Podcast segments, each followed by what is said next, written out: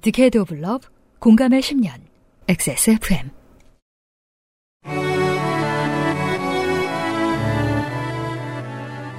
그것은 알기 싫다 특별기획 23 국정감사 기록실. 농림축산식품해양수산위원회. 지난 3주간 저희는 부패한 건설 브로커들, 마약으로 수익을 보는 의사들, 자식에게 장기 기증을 강요하는 부모들, 검찰처럼 언론 플레이하는 국세청, 검찰처럼 언론 플레이하는 감사원, 갑자기 사라진 강남 유치원, 갑자기 사라진 R&D 예산, 갑자기 사라진 청소년 예산, 갑자기 늘어난 대통령 순방 예산, 갑자기 늘어난 북한 인권 사업 예산, 5천 톤의 쓰레기로 변하는 정치 현수막, 내국인의 실직을 부르는 외국인 임금 차별, 전체주의 사회를 부르는 방심위, 점주가 망하면 돈을 버는 프랜차이즈, 한전이 망하면 돈을 버는 대기업, 나라가 망하도록 돈을 쏟아부어도 구멍나고 마는 아이언돔, 공무원이 되기를 꺼리는 한국사회, 치안센터가 줄어드는 한국사회, 버스 타기 힘들어지는 한국사회, 인신매매가 심해지는 한국사회, 그리고 한국사회에 가능한 많은 얼굴들을 비추어 보았습니다. 연간 가장 큰 시사 매거진 XSFM 국정감사 기록실 23년판을 농림축산식품해양수산위원회 시간으로 마무리합니다. 우와 한 번도 안 틀렸다. Welcome to the D&D World. 한 번도 말을 안 했네요 본방에서. 던전 앤 드래곤 Tower of Doom 음악과 함께 했던 국정감사 기록실 마지막 시간입니다. 안녕하십니까 윤세민입니다. 저도 여전히 이제 자리를 지키고 있고요. 오프닝을 읽은 덕질 간사도 자리를 지키고 있고, 네, 홍성갑입니다. 네 방금 전에 이야기한 유보장관도 자리를 지키고 있고, 안녕하십니까. 그리고 왜, 왜 이렇게 빨리 소개라는 눈빛으로 바라보세요. 아 미안해서 다들 KBS식 습관이야 저게. 짐작하시다시피 네. 네 농축산인도 참고인으로. 참고인으로 오늘 자리를 지키고 있습니다. 너무 좋아요. 맨 마지막에 그냥 와서 몇 마디 보태면 UPD가 뭐 한 번씩 고기도 사주고 이거는 진짜 아, 오늘, 오늘은 회식 때 저건 좀 빼야 된다고 생각합니다. 고기로 정해진 거군요, 이렇게. 그러네 농축산인위가 마지막 회니까 네. 예. 진짜 회식 때만 오시는군요. 농축산이 먹으러 오는 거죠. 예, 앉아서 그냥 TMT 하고 그냥 밥 먹고 가요. 그거 같아 꼭 곡비 같아요. 곡비. 뭐 뭐예요? 이게 아 그거 알잖아요. 옛날에 그 조선시대 어, 때 대신 곡 해주는 어, 장례식에서. 아 그런 게 있어요. 어, 예. 고- 어. 고갈바. 네. 여러분들의 곡에 제가 음, 몇 마디 같이 함께 네. 곡을 해주고. 아이고 아이고 좀 하고 가실 것입니다. 이게 저 월요일 날 요파 씨 녹음할 때는 요파 씨는 요파 씨니까 그냥 그런 얘기 안 하고 지나가려고 그랬는데 사실은 알고 보면 그런 분위기가 아니어서 그렇지 어, 농축참고인도 어, KBS 그러니까 이동관 방통위원장 체제에 따라서 탄압을 받은 인사예요. 네. 그 전에 뭐, 그 전에 과연 뭘- 그럴까요? 그 전에 재빨리 나오신 게 아니고 어 일단은 뭐 진행자가 자진하차를 했는데 제가 버틸 이유가 없어져 버린 거죠. 음, 네. 음. 그래서 근데 나오길 잘했어요. 안 그러면 인사도 못 하고 나올 뻔했더라고요. 그래서. 저 그만둘 때 인사는 했거든요. 예. 음. 게스트인 저한테도 마지막 인사의 기회가 있었던 2주 전과 예 지난주에는 완전히 그냥 바로 그냥 내려버리대요. 그렇습니다. 사실 그 본인이 뭐 감투, 명예 이런 거가 욕심이 좀 있었으면 2주 더 버텼다가 아 내가 탄압당했다고 떠들고 다닐 텐데. 근데 저 농축창고인은 어차피 한 1년 전부터 아 귀찮아 죽겠네 이러고 다녔기 때문에 저희가 본의를 알아서 하지만 나머지 모든 어, KBS 구성원과 외부 인사들은 맞서 싸워야 됩니다. 저희 어머니가 우려하세요. 네. 더 라이브 갑자기 없어졌다고. 그러게요. 그러니까 아. 우리 임경민 작가 어떻게 야 어. 가서 또 자기 방송에서 그 얘기 하고 네. 있어요. 탄압당한 얘기. 예, 이제 못 먹고 사나 하면서. 저희 게스트 몇몇이 그렇게 잘려 나갔죠. KBS에서 날아갔습니다. 네. 알고 보면 이제 한동안 못 본 시사 아저씨도 날아갔고. 음 맞아요. 예. 이런 쿠데타 반군이 방금 성공한 것 같은 분위기에 어, 미디어 환경이기 되겠습니다. 이번 주는. 자, 수능 주간까지 그 알실은 국정감사 기록실입니다. 마지막 시간입니다. 오버뷰. 농림부와 해수부, 농진청, 산림청과 해경, 부를 두 개나 청을 세 개나 서관하는 농해수위, 농림축산식품부 산하 마사회, 농수산식품유통공사, 가축위생방역지원본부, 농협중앙회와 농협금융지주, 해양수산부 산하 각 지역항만공사, 해양수산연구원, 어촌어항공단 등 46개 공공기관과 유관기관을 불러 감사합니다. 19명 정원의 농해수위 후반기 내내 사회는 민주당 경기 광주갑 소병훈 민주당 간사 충남 당진 어기구 포함 11명 여당 간사 경남 창원진의 이달곤 포함 7명 무소속 비례 윤미향 한 사람입니다. 데일리라이트 맥주 효모 컴스테이션에서 도와주고 있는 XSFM23 국정감사 기록실 마지막 시간 곧 시작합니다. 이거 왜 그러죠? 고향의 국민의힘 지구당 위원장이 수능 쥐지치라고 학생들한테 아, 아, 네. 악담 퍼부어가지고 그러는 건가요? 아무튼 네, 쥐지예요. 어, 수능 그래도- 보신 청취자 여러분. 그래도 듣자마자 누구 따라하는지 기억 아, 아시네요. 어, 뭐 누가 뭐, 아, 왜 몰라. 그것도 있는데 3번만 삼 번지 찍어도 뭐. 대학 갈 수 있다고. 아니, 왜 국민의힘 정치인이 정의당 정의당 홍보를 하고 앉았어. 요새 훈풍이란 얘기가 있긴 있는데. 광고 듣고 오죠. XSFM입니다. 평생 인텔만 썼는데 라이젠이 뭐냐고요? 컴스테이션에 문의하십시오. 주식회사 컴스테이션. 자, 지금부터 머리라는 단어를 입 밖에 꺼내면 죽는 거야. 데일리라이트 맥주 효모? 어, 야, 아 그건 머리에 좀. 어, 어, 아! 말할 수 없는 고민? 직접 확인해 보세요. 데일리라이트 맥주 효모. 탈모 예방에 좋은 성분 아누카 사과 추출 분말을 추가한 프리미엄 맥주 효모. 아니 뭐가 또 추가됐어요? 그렇습니다. 비오틴과 10가지 아미노산 거기다가 콜라겐, 아연, 엘라스틴, 비타민을 첨가한 진정한 프리미엄 제품입니다. 요새 목이 날아가는 사람들이 많아요. 인체 상부 어딘가가 날아가는데 도움이 될 만한 애들을 모두 응집한 프리미엄 맥주 효모. 여러분은 지키세요. 안공 어찌하여 목만. 그거를 다르게 해석할 수도 있어요. 목이라도 왔구나. 아, 긍정적인 사람. 네. 그래도 대화 나눌 수 있으니까. 와, 관공에 목이 왔어. 굴곡 없이 몇 년간 늘 잘 팔리는 스테디셀러 그 이유를 확인해 보세요. 액세스몰에서요. 자, 이슈 첫 번째 이야기는 R&D 얘기입니다. 이슈 하나. 여기도 R&D 예산 삭감. 민주당 소병훈, 이원택, 안호영, 위성곤. 농해수위에서도 R&D 이야기입니다.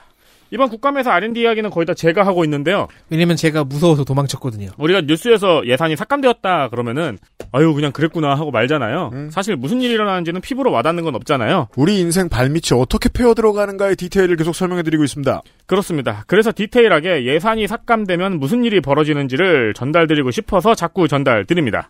일단 여기저기서 사람들이 잘렸잖아요. 농축 참고인 등 네. 그렇습니다. 아마 농해수위에서도 그런 비슷한 일이 일어날 것이고 왜냐면 R&D 예산이잖아요. 음, 그러니까 수많은 대학원생들, 음. 수많은 연구원들이 이제 수입이 줄어들거나 잘려나가는 결과가 나오죠. 여기에서 연구 노동자들은 어디서 피해를 보느냐? 농해수위에서는요 관련해서 농촌진흥청일 겁니다. 그렇습니다. 농촌진흥청의 R&D 예산이 24.6% 삭감됐습니다. 4분의 1 주로 잘라내네요. 뭐 플러스 농촌경제연구원. 뭐 연구 많이 하잖아요. 경제적인 문제 그리고 뭐 농촌의 삶 뭐 이런 등등등. 네, 그렇죠. 그쪽도 지금 상황은 그렇게 썩 좋지 않다고 하네요.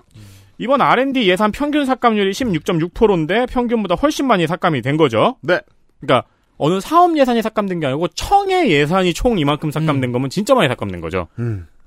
그래서 농촌진흥청이 뭐 하는 곳인지 찾아봤는데 일단 만우절에 설립이 됐더라고요. 네. 그래서 이 예산은 사실 농담이었다 하면서 삭감을 한 건가? 농촌 진흥을 위한 시험 연구 및 농업인의 지도 양성과 농촌 지도자의 수련에 관한 사무를 관장한다고 합니다. 이원택 사업, 이원택 사업이 아니지. 이원택 의원은 사업의 시급성이나 적절성을 따지지 않고 묻지마식 일괄 삭감이라고 지적을 했습니다. 무식하게 추론해봐야죠. 4분의 1 자르라 그래! 음, 네. 그죠. 라고 말한 누군가의 말에 맞춰서 댕강 잘라낸 것은 아닌가. 그러면서 지역 경제에 영향을 주는 공동 연구 사업도 41%나 삭감이 되었다며 지역 경제에 큰 타격을 줄 거라고 우려했습니다. 이게 매칭 사업처럼 하거든요. 그러니까 네. 지자체에 특정한 품목이 있잖아요. 마늘이면 마늘, 양파면 양파, 뭐 사과 이런 식으로 해서 이거를 지자체가 다 책임지기에는 뭐 예산의 문제도 있고 일단은 역량의 문제가 있거든요. 근데 어쨌든 농진청은 이걸 계속 해왔었기 때문에 뭐 예를 들어서 이제는 기계 파종의 문제라던가 어떤 수학의 문제라든가 근데 이 부분에서 잘라버리면은 이게 지역을 압박하는 그 부수효과도 같이 오는 거죠. 그쵸. 농촌 예산 특히나. 네, 심지어 뭐 농민들뿐만 아니고 그 지역 대학 네. 그리고 스타트업, 사업체, 벤처 전부 다 연관돼 있죠. 그 특히 이제 가공식품 영역에 있어서는 지역의 산학협력단들이 많이 하거든요. 근데 그 부분을 자르게 되면은 정말 그 대학생들, 대학원생들의 어떤 취업길도 막아버리는 거죠. 네. 그러니까 그, 그 지역 창작물에 대해서는 그 지역 대학교에서 꽤 똑똑한 친구들이 연구소에 네, 들어가요. 그렇죠. 네. 제가 맨날 예로 들은 영동 포도 뭐 이런 거 말이에요. 음. 그렇죠. 영동 포도즙 같은 경우. 예, 네. 그 유원대학교에 똑똑한 친구들이 들어가서 할 거란 말이에요. 그 사람들 직장 날리는 짓입니다. 그렇습니다. 보죠. 그게 그리고 과제에 이제 걸린 금액을 낮추거나 과제 수를 낮추는 방향으로도 삭감을 많이 했다고 하더라고요. 이번 국정감사에서 제가 계속 마주하는 모습인데요. 국정감사에서 예산이 잘렸다고 디테일한 모습을 지적을 해요. 그러면 대통령이 좀 있다가 어디에 나타나가지고 예산 늘리겠습니다라고 해요.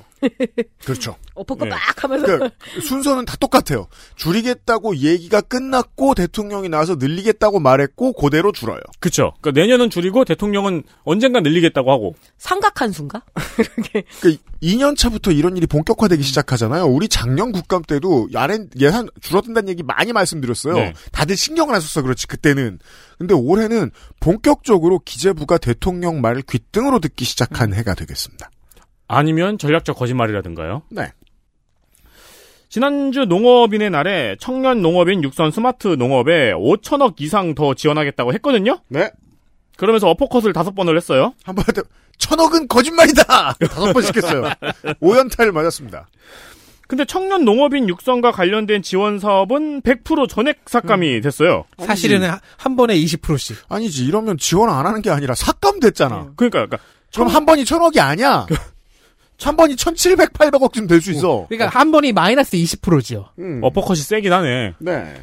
그러니까 청년 농업인 육성 스마트 농업 요 사업 자체는 5천억 이상 지원하다고 약속을 했어요. 실제로 늘어나는지는 모르겠는데. 음. 근데 청년 농업인 육성과 관련된 지원 사업은 전부 다 삭감시켜 버린 거예요. 네. 이상한 일입니다. 음. 삭감된 사업은 청년 농업인 경쟁력 제고 사업, 농업인 학습 단체 교육 운영 지원, 청년 농업인 경연 진단 분석 컨설팅, 청년 농업인 협업 모델 10억 구축 등의 사업입니다. 그럼 이제 협업 못해서 혼자 일해야 되고 경쟁력도 혼자 만들어내야 되고 어, 학습단체 가서 교육받을 수도 없고 경영진단 분석도 못 받겠네요. 그러니까 이 농업인 학습단체 같은 경우에 이제 제 밥줄하고도 직결돼 있는데, 그러니까 저 같은 사람이 가서 강의를 할 거 아니에요? 그죠? 예. 나 때문에 잘린 건가? 그래서 갑자기 가서 이제 자아가 과잉해지는데. 농업을이나 귀농을 하신 분들을 앞에 앉혀놓고 이제 농축산인이 이제 강의를 할 거 아니에요. 그렇죠. 그리고 저 같은 경우에는 뭐 농촌 사회에 관련한 어떤 그런 이야기를 하지만 실제로 실무 교육이 이루어지기도 하거든요. 음. 그래서 뭐 작물 트렌드라던가 그리고 뭐 어떤 뭐 가공식품 영역이라든가 혹은 이제 다른 나라의 어떤 외국 동향이라던가 근데 이런 것들은 이제 어 없는 거죠. 날려버린 거죠, 다. 네. 근데 실제로 이게 제가 강의 나가봤자 제 강의비 한 40만 원밖에 안 되거든요. 근데 이걸 자르면은 도대체 얼마나 디테일하게 다 건드렸는지. 아유 돈으로 말하면은 네. KBS도 요그 출연료 진짜 짜게 주잖아요. 그러니까 제가 돈 때문에 날린 거 아니에요. 인건비 때문에 날린 거 아닙니다. 예, 그러니까 시간당 제가 한 15만 원? 그래가지고 4시간 강의해요. 막 그래 그래서 겨우 뭐 하는데 이것만도 다 잘라낸다는 거죠. 근데 강의비 너무 이렇게 오픈하셔도 돼요? 어 상관없죠. 왜냐하면 이거 딱 급수대 이게 공공 규준이에요. 아, 그래요? 일반 1급 뭐 아니면은 이제 뭐 그래서 장- 강사들 급수 나누잖아요. 예, 장관 출신들은 뭐 특급 뭐 이런 식으로 해서 딱 그냥 규준이 있어요. 음. 이거는. 예. 참고 바랍니다. 음. 위성군 의원은 그리고 농업기술 실용화 예산도 89% 삭감되었다고 지적을 하면서 아예 날린 사업쯤 네. 되겠습니다. 80, 그러니까 90% 삭감을 했어요. 음. 2025년 2월에 농업 위성이 뜰 예정이거든요. 음. 근데 관련 예산 삭감으로 현재 시스템 구축이 불가능한 상태라고 이야기를 했습니다. 아 그럼 우주 쓰레기가 되겠네요. 못 날리지 아, 않을까요? 못 날렸던. 거죠. 예. 이게 기후가 너무 이제 거의 재난급이다 보니까 굉장히 디테일하게 농업에 적합한 위성을 띄우기도 하고 그래서 그 산지 조사가 좀 잘 안 되는 거예요. 예를 네. 들어서 배추가 이제 우리가 보통 농촌경제연구원에서 몇 명을 뽑아가지고 그 지역에 몇 평 심었는지 이런 것들을 다 통신원이 보내는 시스템인데 음. 그게 너무 정확하지 않으니까 지금은 이제 위성을 씌워가지고 띄워가지고 딱 면적 계산하면 되게 정확하게 뽑힌다 음, 하더라고요. 음. 근데 이제 이런 부분들이 삭감이 되는 거죠. 이렇게 되면은 농촌도 준비하기가 어렵고 그리고 유통인들에게도 피해가 가는 거고 뭐 그리고 국가의 어떤 그 식량 계획에도 문제가 있는 거죠. 그렇죠. 국가가 그 통계를 알아야 되는데 면적에 네네네. 대한 통계를. 그러니까 통계의 어떤 보조 자료로서는 이런 어떤 과학 기술들이 굉장히 중요한데 이 부분 또 깎아버렸더라고요. 계속 사업도 다섯 개 빼고는 전부 다 정리가 되어서 이미 개발한 농기계에 이미 개발한 농기계에 개량도 못 한다고 지적을 했어요. 양파 줄기 파색이라는 걸 예로 들었거든요. 그 저는 말만 듣고 뭐 조그만 믹서기 같은 건가 싶었는데 무시무시한 거더라고요. 이게 밭에 시신이 묻혀 있으면은 얘가 지나가면 흔적도 없겠더라고요. 네. 그리고 이것도 검색해 보니까 양파 줄기 파쇄에 대한 논문이 너무 많이 나와요. 중요한 일인가 봐요. 이 파쇄 사업이 왜 중요하면 우리가 왜 마늘을 뽑으면 마늘 그 대가리라는 표현이 죄송하지만 대가리가 맞죠? 예, 그래서 그 남잖아요. 마늘도 남고 모든 농부산물이 그냥 밭에 방치될 경우에 고령의 농민들이 치우기가 되게 어려웠던 거죠. 음. 그럼 괜히 태우다가 산불도 많이 나고.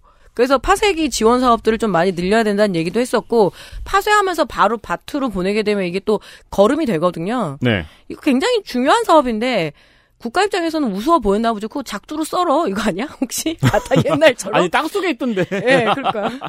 그리고 지역 특화 장목 육성 사업도 80%가 삭감이 됐습니다. 이게 181억이었는데 지금 36억 됐죠. 맞아요. 네. 이게 얼마나 말라 뜻이죠. 얼마나 심각한 거냐면요. 우리가 김치 하면 배추김치를 떠올리는 이유는 우장춘 박사가 우리나라 지형에 맞는 배추를 개발했기 때문이고 감자를 강원도에서 많이 먹는 이유는 강원도에 맞는 감자가 개발됐기 때문이고 예. 제주도에서 귤을 많이 먹는 이유는 제주도에 맞는 귤이 개발됐기 때문이잖아요. 그죠? 그럴 테죠. 네, 이 예산을 싹 다 날려버린 거예요. 이 기후 위기 시대에 그쵸. 이에 대해서 국민의힘 의원들은 안병길, 정의용, 홍문표 의원은 지금까지의 예산이 너무 실효성이 없었다고 지적을 했습니다. 그리고 먹나 이 사람? 네. 예산을 지원한 업체에서 매출이 없었던 문제, 연구개발비에 대해서 기술료 수입은 너무 작고 특허 거절이 너무 많다는 문제, 그리고 연구개발 부정 사용의 비율이 큰 문제들을 지적을 했습니다. 네. 근데 우리가 전에도 얘기했잖아요. 이게 문제면 요걸 잡아야지. 그리고 이 업체들에게 매출이 당연히 없을 수밖에 없죠. 그 농진청에서 농민들이 아이디어를 되게 많이 낸대요. 네. 일단 농민들한테 적합한 안전 장구라던가 뭐 어떤 방제 장구들이 개발이 되고 이걸 실용 신안을 해서 그 업체에서 만들어야 되는데 구매를 해야 되는 소비자인 농민들 사이즈가 너무 적잖아요. 음. 그러니까 계산을 해보는 거죠. 아 이거 뭐 만들어내가지고 그거 이거 플러스가 안 되겠네. 그래서 또 포기하는 것들도 되게 많거든요. 아, 그러니까 우리가 저기 예. 옷 만드는 공장 가서 옷 30장만 만들어 달라고 하는 꼴이군요. 예, 그렇, 그렇기 때문에 그럼 이거를 차라리 의무화해서 안전장구 같은 거는 지급 되면 되게 좋은 거거든요. 그렇죠. 그렇게 해야 되는 거지 이거 매출이 없었다라고 얘기할 수는 없는 거죠. 예. 매출이 문제가 아니고 이제 국가의 돈이 어차피 들어가야 되는 네. 분야라고 판단을 하는 게 맞겠군요. 실제로 거대한 농기계 회사들도 마이너스 상태라고 얘기하거든요. 음. 왜냐면 이제는 농민들이 너무 많이 줄어드니까. 음. 예. 이에 조재호 농촌진흥청장은 연구개발 기술의 사업 성공률이 타 부처보다 높은 72% 정도 된다. 예산삭감 비율이 높은 것은 국가적으로 첨단 부문 연구에 집중하면서 그런 것 같다. 그러니까 이제 농촌에 관심 안 가지고 AI 반도체 이런 데만 돈을 쓰는 것 같다. 아니면 원자력. 네. 그러면서 은근히 서운한 티를 냈습니다. 네, 오해하고 계시죠? 원자력 빼곤 다 까였잖아요? 그렇습니다. 네. 이번에 뭐 꽤 농진청에서 이리저리 발로 뛰었다라는 후문은 들었습니다. 뭐 제가 많이 욕하는 조직이긴 한데 이번만큼은 어 안타까웠나 봐요. 여기저기 뛰었다고는 하더라고요. 음. 하지만 가차없이 문전박대를 당했다라는 후문도 들었습니다. 고생하셨습니다. 예. 네. 이 고생한 사람들 다 날아갈 것 같습니다, 이제. 자, 동물 얘기 덕질 간사가 준비했습니다. 이슈 둘. 동물공장의 윤리. 민주당 위성곤. 무소속 윤리양. 우리는 지금 반려동물 관련 제도가 정비 중인 시대를 살고 있습니다. 그 과정에서 벌어진 비극 하나를 위성군 의원실이 동물 보호 단체들과 함께 집중 추적해서 국정감사에도 보고하고 어, 보도자료도 열어냈어요. 정리해 볼게요. 경기 화성에서 동물 생산업자 한 명이 어, 여러 가지로 적발이 됐습니다. 혐의는 동물보호법, 수의사법, 폐기물법, 그리고 원급은 잘 안 되는데 높은 확률로 건축법 위반까지 걸려 있습니다. 딱 봐도 막 나가는 브리더잉 모양입니다. 이 업체는 이제 애견 번식을 해서 판매하는 업체고요. 블로그도 운영하고요. 되도록 그 펫샵이 아니라 직접 판매를 지향한 모양이에요. 착해 보이죠? 지금은 그런 게 다 필요 없습니다. 지난 9월 1일 이 업체의 번식장에서 1426마리의 개가 극악의 위생 상태와 좁은 공간에서 고통받다가 구출되었습니다. 음흠. 직원의 내부 고발에 힘입은 것인데 고발의 내용은 그리고 고발 받고서 가서 찾아본 내용은 그 이상이었습니다. 제가 여기 이하에다가 그 학대 사실들을 쫙 써놨거든요. 음. 이걸 다 얘기해드리면 오히려 안 좋을 것 같다는 생각이 지금 드네요. 이렇게만 얘기하겠습니다. 1,400여 마리를 보유한 이 업체가 실제로 허가받은, 그러니까 키울 수 있었던 사육 두수는 400마리입니다. 허가 두수를 한참 넘은 거죠. 당연히 불법 증축을 해서 공간을 확보했고요. 그래도 너무 좁았습니다. 야산에서 수십 구의 개 사체가 발견되었어요. 시체, 사체육이죠. 냉장고에서도 그런 사체가 있었고요. 자, 현장을 찾아낸 동물보호단체들이 이 개들의 소유권을 넘겨받았고요. 경기도가 민간단체가 나서서 나누어 맡았습니다. 업체 대표 유 씨는 11일 첫날 국감에 불참했고요. 동행 명령장이 나갔는데 출석을 계속 거부하다가 종합감사에 끌려 나왔습니다. 아, 예. 국회 영상회의록 홈페이지에 있는 그 영상에는 이름과 업체명이 다 나와서 뭐 생략해줄 의미가 있나 싶지만, 어, 유 대표는 적극적으로 자기 변호를 시도합니다. 이때 이제 졸고 음. 딴 생각하던 기자들이 갑자기 귀가 번쩍 뜨입니다. 저 새끼 뭐야? 그래서 기사를 열심히 썼어요. 왜냐면 여러분들이 보셨습니다. 어머니 사망 경위 같은 것까지 주워 숨기면서 위성곤 의원의 질의 시간을 까먹었거든요. 그러니까 우리는 소셜에서 이런 개들을 가끔 보죠. 음. 짓을 한 다음에 집안사를 떠듭니다. 걸리면. 결국 뭐 위성곤 의원이 제지해서 채 열매 맺지 못한 그 항변은 이렇습니다. 1,400여 마리를 데리고 있었던 이유. 법에 사육두수를 임신 및 번식이 가능한 연령대만 세도록 되어 있어서 그렇다. 키우다 보니까 나이 들어서 번식 연령이 넘은 개들이 있다. 개들까지 세서 1,400인 거지. 실제로는 난 400마리 정도 각- 데리고 있었던 거다. 법적으로는. 그럼 법의 구멍을 스스로 일단 지적했고요. 그렇죠. 그리고 뭐, 이 사람 수의사가 아닌데 주사를 놓고 뭐 제왕절개 수술하고 그랬거든요. 음. 어, 주사는 자기가 놓은 게 아니고 내불고발자가 놓은 거다. 라고 넘어가려고 그러고 했고, 아, 이건 증거가 없으니 법원에서 이쪽으로 주장하겠다는 소리고요. 사체를 산에 유기한 건 넘어갔지만, 냉장고에서 잔뜩 쌓아둔 이유, 사체를 처리해주는 병원에서 2, 30kg 된 후에 가져오라고 해서다. 병원에 떠넘기고 있고요. 사체를 모아서 가져가야 된다는 말인 건가요? 이걸 병원에서 처리를 하나 보네요. 네. 항변은 여기까지였고, 동물 보호 단체가 찾아낸 현장은 전혀 다른 말을 하고 있었습니다. 봅시다. 현장에서 나온 자료에 따르면 모견만 2,000마리로 늘려서 투자를 받을 계획이 있었어요. 법적으로는 400마리를 키울 수 있는데. 네. 네. 임신이 어려운 7세 이상의 모견도 임신에 동원된 기록이 있고요. 어, 이거 브리더들 거의 다 합니다. 알려진 바로는. 죽은 개의 사체를 비정기적으로 야산에 갖다 묻도록 지시한 것으로 해석이 되는 업무 지시도 있었습니다. 지시가 아니면 사장님이 혼자 다 했어야 되거든요? 그리고 지금 투자라는 말을 했잖아요. 음. 이 업종에서 투자는 보통 모견을 대상으로 이루- 이루어진대요. 저도 이번에 좀 배웠습니다. 그렇더군요. 개의 사육 비용을 투자자가 되는 거죠, 사실상. 그래서 투자자가 돈을 내면은 그 개에게서 태어난 새끼들을 분양해서 번 돈의 일부를 투자자에게 돌려주는. 그렇죠. 그런데 이런 투자자 중에 서울 강남 경찰서 경사가 있었던 것이 음. 언론 취재에서 드러났습니다. 강남 경찰서는 1년에 한 번씩 이런 게 터지네요. 이 경찰 아저씨는요. 화정 화성시를 관할하는 경기 남부경찰청으로 인사 이동을 신청한 적이 있어요. 아, 가까이 본격적으로 해보겠다. 하려고. 그리고 투자자로서 이 업체의 이사직을 맡고 있었는데 휴일이면 가끔 번식장에 와서 일을 해주기도 했대요. 진심이었다는 얘기네요. 현재는 일하지 않는다고 하지만 겸직을 금지한 국가공무원법 위반이죠. 물론 이거 이제 국가공무원법 위반을 그냥 나쁘게만 볼 수는 없어요. 예를 들어 과학창의재단인가요? 거기 그 유튜버 한 분 걸려가지고 지금 고, 혼용, 곤욕을 치르고 음. 있는데 저는 자기 분야에 덕질하는 걸 하는 유튜버가 공무원인 건 아무 문제도 없다고 생각해요.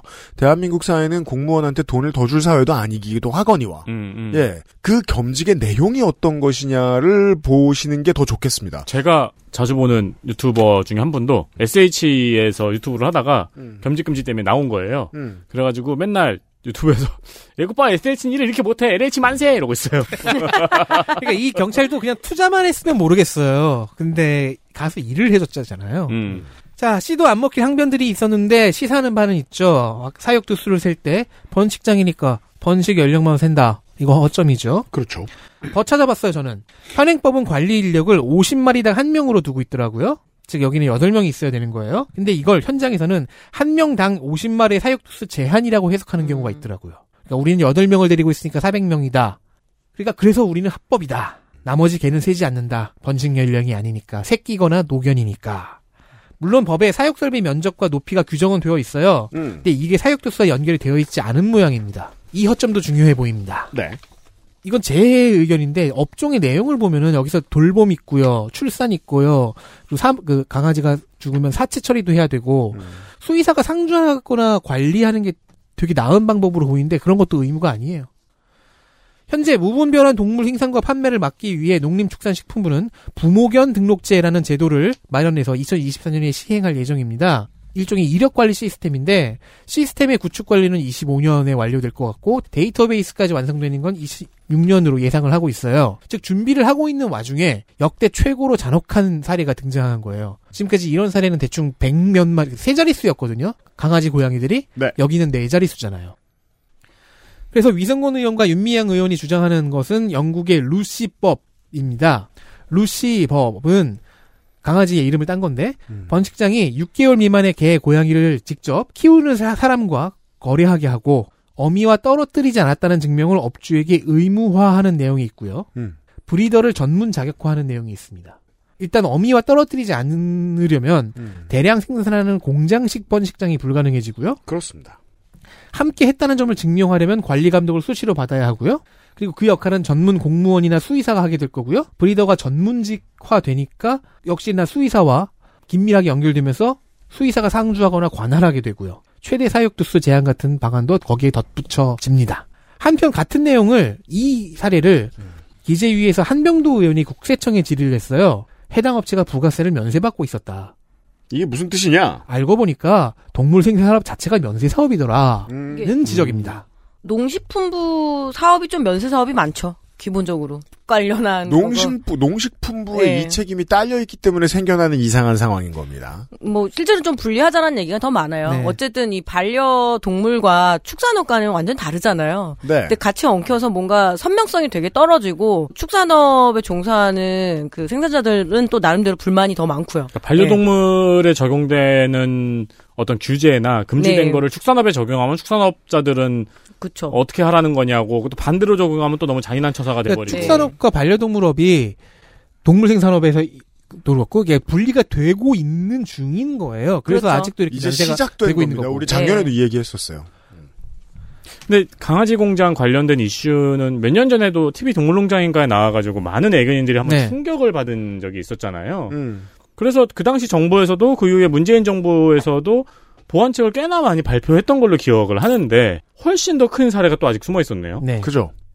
그리고 뭐 번식장과 입양자가 이제 거래를 할 때 현금 거래를 주로 하니까 여기서 탈세 정황도 있을 가능성이 음, 높다는 지적도 기재위에서 한병도 의원이 했습니다. 네, 네, 거의 다 현금이죠. 저도 찾아보니까 이 개 번식장 자체가 어떤 이제 불법화하자 그 요구들이 되게 많더라고요. 네, 동물 보호 쪽에서는 아예 불법화 번식장 자체를 불법화하고 그렇다면은 이제 네, 그런 이- 얘기를 많이 하는. 입양만으로는 이 수요를 못 맞춘다라는 거잖아요. 유기동물만으로 마- 예. 맞추기 힘들죠. 그래서 잠깐 불법화를 했었는데 제 기억에 그거에 네. 또 애견인의 또 한쪽 부분은 또 반대를 하는 거죠. 네. 그러니까 음성화된다. 음. 음성화되기도 하고 또 어쨌든 키우고자 하는 사람들에게는 진입 비용이 너무 높아지는 그런 부작용도 있을 수 음, 있으니까 음. 그렇게 될 것 같긴 하더라고요.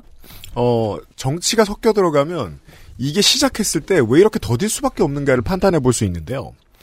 이 기초적인 논쟁에서 뛰어넘어서기 위해서 이걸 선을 그어줘야 됩니다. 이게 농축창고인이 언제나 지적해주는 것인데 반려동물과 식용동물에 대해서 법적으로 완전히 구분해주는 건 차별이 아니고요. 나중에 지금 해본 정치적인 실험을 가지고 식용동물에 적용하기 위한 연습입니다. 정치는 이렇게 장기전으로 봐야 돼요. 근데 장기전으로 안 보면 허무하게 정치를 바라보는 사람들은 이걸 왜 차별해? 라고 하면서 한 발짝도 나가지 못해요. 이 동의를, 사회적인 동의를 영국과 독일이 얻어내고 앞으로 나아가고 있는 중입니다. 거기도 느려요. 루시법 뭐 얼마나 됐느냐? 이거 10년도 안 됐습니다. 네. 이 루시라는 강아지가 킹찰스 모드라 그 조그만한 우리 우리는 동네에서도 많이 보이는 얘가 번식견 하다가 구조된 개입니다. 그렇습니다. 그래서 이제 반려자랑 한 5년 같이 살다 갔는데 그때 되게 유명했었어요. 탈출견의 상징처럼 됐어요. 그래서 이제 영국에서 아예 그냥 번식장을 없애고 상업화를 없애는 독일을 따라가는 법안을 넣어왔던 게 루시법이고요. 이 결과 같은 경우에는 아까 이 덕질 간사가 브리더가 어떤 일을 하게 되고 어떤 일을 하게 된다 이런 얘기를 했는데 브리더의 직업적 성격이 엄청나게 바뀝니다. 지금은 면세인 어둠의 경제 어딘가에 존재하는 닌겐인데 직장인데 나중에는 공공성을 갖춰서 나라 돈을 받고 일하는 사람으로 변하게 됩니다. 아예 그게 어, 영국이 지금 2020년 이후 하고 있는 일. 반려동물 시장에서 생산이라는 시장이 아예 사라지게 되거든요. 그러고 난 다음의 사례는 독일이 보여주는데 이게 저도 이제 최근에 2022년, 2021년 이때 걸 본 건데 가만히 보니까 미용, 고가의 식품, 반려동물이 먹는 의류, 캐리어 이런 시장은 안 줄어들었다는 거예요. 음. 여기서 알 수 있습니다. 잘해주는 사람은 정해져 있다. 그러면 독일의 실험이 맞았던 거예요. 자격을 아예 갖춘 사람만 반려동물과 살 수 있도록 하게 해주는. 그래도 시장 전체의 크기에 변화가 없더라. 생산만 없애놓으면. 여기로 나가려면 그렇다면 실제로 주무부서는 어디가 돼야 될까로 넘어가요. 아직 행정 얘기입니다. 여가부인 게 전 맞다고 생각하는데 여가부로 가자면 정치적인 합의를 못 얻어냅니다. 네. 사람들이 동의해주지 않습니다. 음. 그러면 행안부로 가야 돼요. 근데 행안부에서 무슨 부처를 어떻게 새로 만들지 공무원들이 상상조차 할 수 없을 겁니다. 되게 멀어요, 아직. 저는 다른 상상을 하고 있었는데 문체부로 보건복지부? 가도 무- 네, 보건복지부나 문체부로 갈, 갈 수도 있겠다. 저는 보건복지부가 가깝다 보고, 그 저는 이거랑 다른 얘기인데, 음. 그래서 마사회도 문체부로 가야 된다고 저는 생각을 하거든요. 사실상. 그렇죠. 경마니까. 네, 네. 그러니까 그래요.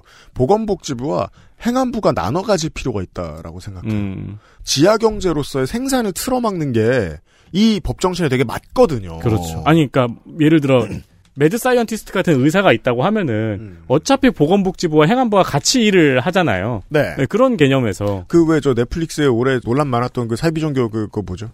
정명석? 네, JMS 그 저 제목이 뭐였죠? 지저스 뭐 나는 신이다. 나는 신. 암가 저는 아, 어, 손이상 씨하고 그 다뤘죠, 한번? 네. 예, 저는 그 정도의 저널리즘이, 그러니까 국회에도 저널리즘이 있습니다. 주로 국감에 쓰이죠.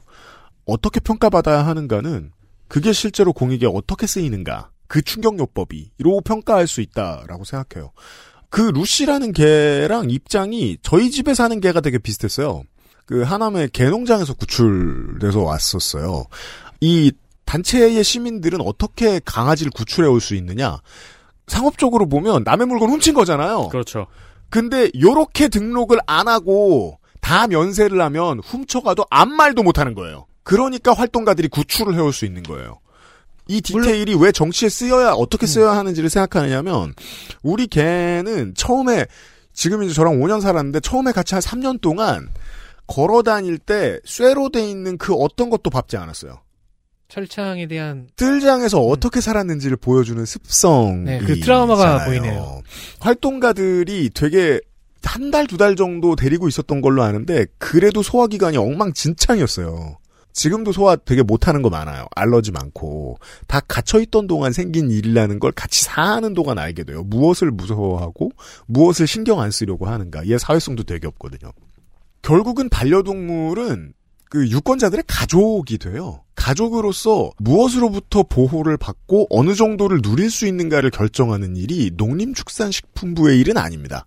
그게 제가 이제 가끔씩 농정 신문이라든가 이제 농 그 관련 신문들을 보다 보면 느끼는 게 아, 이게 다른 세상이구나로 느끼는 게 메이저 언론에 들어가면 큰일 날 사설 같은 게 가끔씩 반려동물 혐오에 가까운 의견들이 가끔씩 있어요. 그런 언론에는 그런 규제라든가 어떤 태간의 시선들이 실제 농축산의 생계를 걸고 있는 어, 축산 농민들에게 피해가 오는 거기 때문에 그런 칼럼들이 써, 써지는 거일 거 아니에요. 그렇죠. 그렇죠. 그러니까 지금 이게 지금 혼재되어 있는 것이 일단 가장 큰 국가로서는 가장 큰 문제인 것 같아요. 저는 이게 행정의 묘라고 생각해요. 농림축산식품부한테 지금 던져줄 일이 아니, 아니고 음. 농림축산식품부가 하기에도 맞지 않고 최선의 효율을 낼 수도 없다. 시민들의 가족 구성원이니까 어떤 법제를 만들어줘야 하는 건데 생산을 효율적으로 해야 되는 곳에서 하- 맡을 일은 아니라는 겁니다. 음. 그럼 이게 수의학 체계도 좀 구분하자고 하거든요. 그러니까 맞아요. 경제동물 쪽하고 그리고 이렇게 어떤 반려동물 네. 쪽하고 분리를 해서 그러면 어떤 교육 체계도 바뀌는 지금은 계속 축산업계에서 다 개고양이만 보러 간다. 어, 음. 그럼 돼지 손 어떻게 하느냐 뭐 이런 얘기인데 전 되게 소모적인 논쟁이라고 생각하거든요. 맞아요, 맞아요. 그래서 이거를 두 개를 분리를 해야 되면 이것도 교육부도 사실 관여를 좀 해야 되는 음. 거여서 맞아요, 맞아요. 그리고 예. 이게 행안부나 보건복지부로 넘어가서 잘 정착이 되면 이 다음에 농림축산식품부가 여전히 가축 환경 보호 일 같은 건 할 거 아니에요. 할 때 역으로 넘어와서 기술이 전수될 수 있다는 거예요. 그건 우리가 죽고 난 뒤에 일지도 몰라요. 참 근데 행정은 자기가 관할했던 것들을 놔주고 싶어 하지 않죠. 네. 예, 게다가 지금 농, 농업 이쪽에서는 굉장히 팻푸드 관련한 산업들을 새로운 시장으로 보기 음. 때문에 집중적으로 육성하고 나 집중적으로 연구해서 발표도 하고 막 이러거든요. 저 깜짝 놀랐어요. 3일 이내 구운 사료가 오더라고요. 예. 저는 국회와 행정부가 한 번에 칼을 들어서 한 번에 확 해야 될 거라고 생각해요. 네. 우리 지금 권력서열 1위 의지가 그렇게 있었으면 이거 이렇게 아, 했었어야 될 거 아닙니까? 예. 아니 본인도 아니, 누가, 너무 누가 그래? 내가 그렇게 말했냐? 권력서열 1위라고 임마. 그 어, 애견인이잖아. 어마어마한 애견인이잖아요. 권력서열 1위가 그 의지를 가졌어도 한 번에 확 해결하지 못하는 이유가 음. 무엇이냐? 행정의 묘가 여기에 있다는 맥을 아직 못 짚은 겁니다. 음. 그래서 네. 저는 다섯 가지의 키워드만 좀 내놓고 내놓으면은 음. 어 우리가 좀 더 고민해 볼 수 있지 않을까 싶어요. 일단 지금 현재의 상황은 축산업과 반려동물 산업의 분리가 이루어지는 중이다. 두 번째는 펫샵이라는 것을 완전 폐쇄하는 것은 가능할 것인가? 되게 해야 돼요. 그리고 세, 세 번째가 반려인의 자격을 어떻게 기준을 잡을 것인가? 이건 독일의 실험을 얘기로 예로 들었죠. 네 번째 오늘 나왔던 얘기인데 이제 동물 생산업은 반려동물 산업에서 가능할 것인가? 이건 또 영국의 세- 고민이었고요. 마지막으로 나오는 질문은 수의사는 얼마나 더 충원을 해야 할 것인가? 음. 자, 농축 같은 질문들이 나오게 됩니다. 인 어, 오시는 날은 제가 이 문제만 떠들고 그냥 다 닥치고 있습니다. 자, 농지 얘기하겠습니다. 이슈 셋 농지 규제 민주당 주철현 국민의힘 박덕흠 농지 규제를 강화할 것이냐 완화할 것이냐가 여야의 갈등입니다. 제가 생각하기에는 중요한 의견 같은데 보도가 없더라고요. 음. 양쪽 의견을 다 정리해보죠. 네. 일단 LH 사태 이후에 농지 규제가 강화가 되었고요. 음. 그리고 정부가 농막 규제안을 꺼냈다가 반발에 놀라서 어이쿠 하면서 집어넣었죠. 음. 네. 그리고 나서 강화된 규제 때문에 농지 거래량이 급감했다는 지적이 있습니다. 음. 그래서 다시 규제를 풀어야 된다는 지적이 있었던 거죠. 네. 민주당의 주철현 의원은 음. 거래량 급감은 고금리와 경제 침체 때문이라며 농지만 감소한 게 아니고 전체 토지 거래량도 감소했다고 했어요. 네. 그러면서 현재 지방의회에서 농지 규제 풀어달라는 움직임들이 좀 있나 봐요. 그런가 보더라고요. 네, 그래서 완화가 아니라 오히려 강화를 해야 된다고 지적을 했습니다. 음. 이게 꾸준히 귀농 귀촌인이 늘다가 좀 격하게 꺾였어요. 그래요. 네. 그래서 이걸 어떻게 할 거냐. 근데 의견이 되게 분분했어요. 일단은 전체적으로 이사를 많이 안 한 거예요. 코로나에 대한 어떤 음. 여파부터 아, 해서 어떤 코로나가 있고. 그 어떤 고금리 기조. 아무리 농촌을 가더라도 비용은 드는 거거든요. 그 지돈으로 땅 사고 싶다는 사람 없죠. 네, 그래서 기농 기촌만 줄어든 게 아니라 전체적인 움직임이 줄어들었다라고 하는 의견이 한편 있는가 하면 음. 봐봐라 농지가 너무 비싸가지고 진짜 귀농하겠다는 사람들이 못 사지 않느냐 이런 의견들이 지금 이제 팽팽한데 예 그러고 있습니다. 음. 한편 박덕흠 의원은 고령의 농사를 못 짓는 사람이 농지를 내놔도 사가는 사람도 없고, 왜냐 면 비싸게 내놨거든요. 음, 네. 임대를 하려고 해도 임대가 어렵다고 이야기했습니다. 그건 강남의 건물 다 텅텅 비어 있는 네. 거랑 똑같은 이유 아니에요. 아, 이 참 박덕흠 의원이 한 말만 아니라면 다시 생각해 보고 싶은 발언이긴 한데. 그리고 규제 강화 이후로 나도 사고 싶었다. 네, 한 얘기죠. 규제 강화 이후로 박덕흠 의원이 이제 헷갈려. 아 건설 수주 몇백억 네. 대 받았었죠. 그죠? 네, 다시 한번 네. remind 시켜드립니다. 맞습니다. 네, 간신히 살아 돌아왔어요. 네, 일설에 하면 최대 2,800억에 이른다고. 그렇죠. 내가 그 숫자는 잊혀지지가 않아. 어제 영동에 어떻게 국회의원이 씨. 그러고 국회의원 계속해. 네, 말씀하세요. 아니 영동에 갔더니 박덕흠 의원 사무실은 건재하고 있더라고요. second 그렇습니다. 계정이 있으면 만약에 카톡이나 인스타 second 계정이 있었으면은 네. 그 삐처리 죄송합니다. 네. 곽상도 X이라고 썼을 거예요. 그렇습니다. 네. 곽상도 이익은 실현되지 않았지. 음. 하지만 게다가 난 살아왔다고. 그래서 규제 강화 이후로 농지 구매도 어렵고 음. 농막 규제로 이 농막이 이제 원래 그냥 창고와 그리고 아주 작은 휴식처만 법으로 규제가 돼 있는데 그렇군요. 여섯 평으로 음. 근데 이게 이제 거의 주택 수준까지 지어놓거나 음. 거기는 주말 농장 할 때 와서 하룻밤 자는 수준까지 지어놓는 형태로 우와. 지금 하고 그리고 뭐 쪼개기 이것저것 편법이 농막을 이용한 편법이 굉장히 많아요. 자, 농막인 줄 알았는데 지금 글램핑. 현재 예, 허가된 농막의 스타일을 어디서 제일 잘 보여주냐면 TVN 그 얘는 콩콩파팟 네. 거기서 왜 출연자들이 잠깐 들어가는 컨테이너 있잖아요. 음, 그 정도 수준이어야 되는데 거의 이렇게 왜 이동식 주택 있잖아요. 음. 그니까요. 네, 그 이동식 정도 주택 너무 멀끔하게 잘 예, 지으니까. 그 정도 수준으로 해놓고 이제 농막이라고 우겨대니까 여러 가지 이제 행정의 충돌들이 있는 거죠. 그리고 네. 아예 법에 그 농막의 몇 퍼센트는 창고로 써야 되고 사람이 누울 평수까지 정해놨어요. 네. 그러니까 농림부는 거기에서 포기하는 것 같아요. 그 너무 새끈해. 그렇죠. 근데 이동식이라고 자꾸 우겨. 네. 왜냐면 글램핑장이거든. 그러니까 내가 보기에 겁내 멋진 집 이렇게 적어가지고 이걸 고발하기가 좀 뭐한 거예요. 그러니까 실제로 규제가 되게 촘촘해요. 사람이 누울 장소 면적까지 정해놨고 게다가 숙박을 하면 안 돼요. 거기서 네. 잠을 자면 안 되고 정화조나 하수도 들어가면 안 돼요. 왜냐면 농지가 바로 있기 때문에 이염될 그 위험 네. 때문에 그래서 지금 들녘에 화장실 만드는 것도 법적으로 안 돼 있거든요. 네. 아 그래요? 그러니까 여성 농업인들이나 그리고 이제 그 귀농 이제 정말 농사 지어보고 싶은 그 여성들이 이게 요, 이번에 요구 사항이에요. 그러니까 들녘에 친환경 화장실을 놔달라.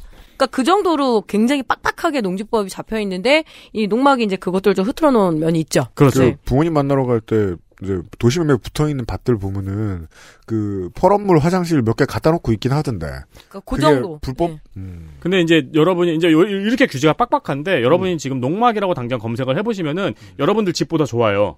아 예. 네, 검색해서 나오는 거 보면 그 광고하고 있어요. 그리고 예, 예, 복층도 예. 있고 막 난리 난리도 아니에요. 음. 복층인 이유도 규제를 피해가려고 복층이더라고요. 그래요. 네, 네.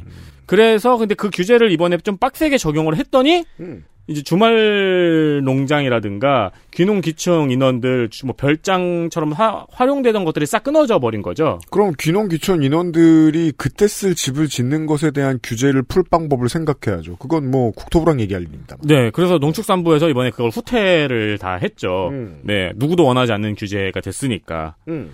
정황근 장관은 이거를 농촌 소멸 문제로 답변을 했습니다. 음. 일단 먼저 우리 국토의 15% 정도가 농지다. 음. 전 세계에서 우리나라의 농지 규제가 가장 완화되어 있다. 음. 우량 농지는 꼭 지켜야 된다고 시작을 하고요. 이거- 여- 이렇게 말할 때까지만 해도 제- 저는 약간 감동하려고 했죠. 여기서 이제 다만이 들어갑니다. 다만이 주제문입니다. 다만 소멸 지역의 경우 외부 자본이나 인력이 들어올 수 있도록 규제를 느슨하게 풀어야 된다고 답변을 했어요. 음. 한국어는 보통 뒤에서 말하는 게 진짜 의미라고 배웠죠. 그럼요. 그죠? 네, 저는 학교 다닐 때 이거 그 시험 문제 커피 우유 밀크 커피로 문제가 나왔어요. 어, 맞아요. 아, 어, 뭐야. 이거 안 배웠어요? 안 배웠는데? 배웠어요. 이거 차이점 설명하라고 시험 어. 문제가 나와요. 아 진짜? 네. 어. 뭐 이거 대평등한 화용, 거는 화용론에서 가끔 나오는 소맥이네. 소맥. 그래서 더 맛있다 이렇게 적고 나오는 애들 많아요. 샤워 후에 안 마신다. 그러게요. 어. 아 덕질 간사. 간사 덕질. 아, 그니까, 네.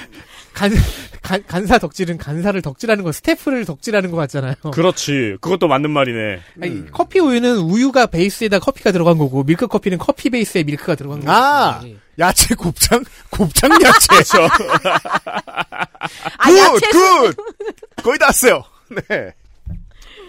양쪽의 주장이 모두 생각해 볼 만한 점이 있다고 생각을 해서 소개해 드립니다. 음. 이 부동산에 미친 나라에서 농지를 마구잡이로 자본에 열어줄 수는 없지만 또 한편으로는 농촌의 인구가 소멸되어 가고 있잖아요. 아주 심각한 수준으로. 네. 그럼 결국에는 규제로 묶여있는 농지만 있고 사람은 아무도 없는 지역이 늘어날 수도 있는 거잖아요. 그렇죠. 네, 그래서 두 가지 의견이 둘 다 생각해 볼 필요가 있는 의견이고 아마 각 지역별 디테일이 중요하겠죠. 음. 네, 근데 여기서 이제 악마가 끼어들겠죠. 네. 예, 꼭 규제를 풀어야 되는 지역만 풀면 되는데 다 푼다든가. 음.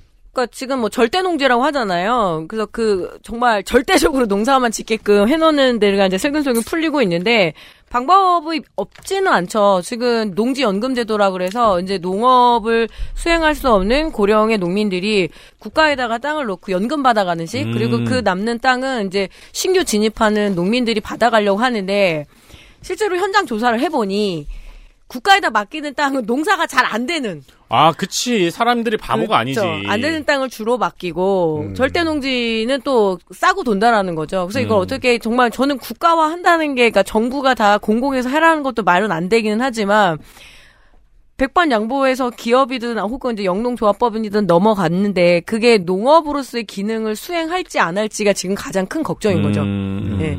거기다가 뭔가 택지가 조성이 된다건가 아니면 진짜 뭐 태양광 패널이 바뀐다던가 그러니까 농지가 지켜져야 되는 이유는 그야말로 뭐 식량 생산과 연결이 돼야 되는데 네. 그 연결 고리가 끊길 확률이 너무 높으니까 일단은 반대 기조는 만들어 가기는 하지만 장기적으로는 좀 전망은 없죠. 예. 음. 농지 소유주들이 뭐 자기가 넘기겠다고 하는데 어떻게 되겠어요. 그리고 이미 농지 값이 너무 많이 올라 있습니다. 대한민국 같은 경우에는 그 원인이 뭔가요? 어 투기를 전제로 하니까 아, 그래요? 그렇죠. 아니, 투기할 게 뭐가 있어? 어차피 규제를 묶여 있는 땅을? 어떻게든지 도로는 뚫립니다. 3, 40년 갖고 어. 있으면. 그러니까 그런 수요들을 자꾸 보게 되다 보니까 그죠? 농민들도 실제 소유주들도 이게 꼭 농사를 짓게 되는 농지로서의 기능을 보존하자라고 이야기하는 거는 제가 보기엔 농민의 농민 운동가들인 것 같고. 그 이놈의 네. 한국인들은 에셋을 묶어놓고 좋은 벌을 하는 습성이 있죠. 네. 내가 아는 새끼는 성공했다면서. 그렇죠. 3, 40년이면 이제 내 자식을 위한 장기적 그- 재테크를 하면서 그 방식으로 옛날에 그린벨트나 맹지 같은 거 많이 팔아먹었잖아, 사기꾼들이. 그렇죠. 음. 그리고 이제 외지인들에게도 워낙 많이 넘어가 있는 상태고요. 네. 땅 얘기를 해봤습니다. 이슈넷 바다숲 인공어초 민주당 소병훈 무소속 윤미향 내수면 어업 참고인을 모시고 바다 이야기를 좀 해보겠습니다. 내수면도 이거 사업 많이 해요. 예. 우리가 바다 사마코라는 개념을 옛날에 윤세민이 얘기한 적 있지 않나요? 했나 보지 뭐. 위원장 기억하십니까? 모르겠어요. 네.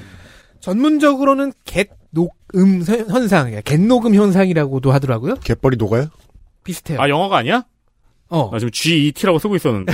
아니야. K, K, 갯벌, N, 갯벌. O. GAT 뭐 이런 거 아니야. 갯것이라죠. 갯것. K는 묵음. 아니면 게틀링 GAT.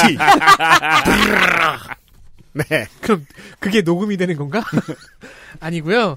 해양 오염이나 뭐 지구 온난화 같은 영향 때문에 이제 해수에 탄산칼슘 농도가 짙어지고 뭐 이게 서- 탄산칼슘은 석회잖아요. 음. 이게 현안 연한 해저에 희게 달라붙고 음. 그래서 백화 현상이라고도 불러요. 네. 아, 코팅이 되겠네요. 네. 그래서 석회와 깔리면은 다양한 해조류와 바닷말이 자라지 못하고요. 음. 죽거나 아니면 한 종류만 자라거나. 어. 근데 이제 여러 가지 해조류와 바닷말이 군집을 이루면 그게 바다숲이거든요. 음.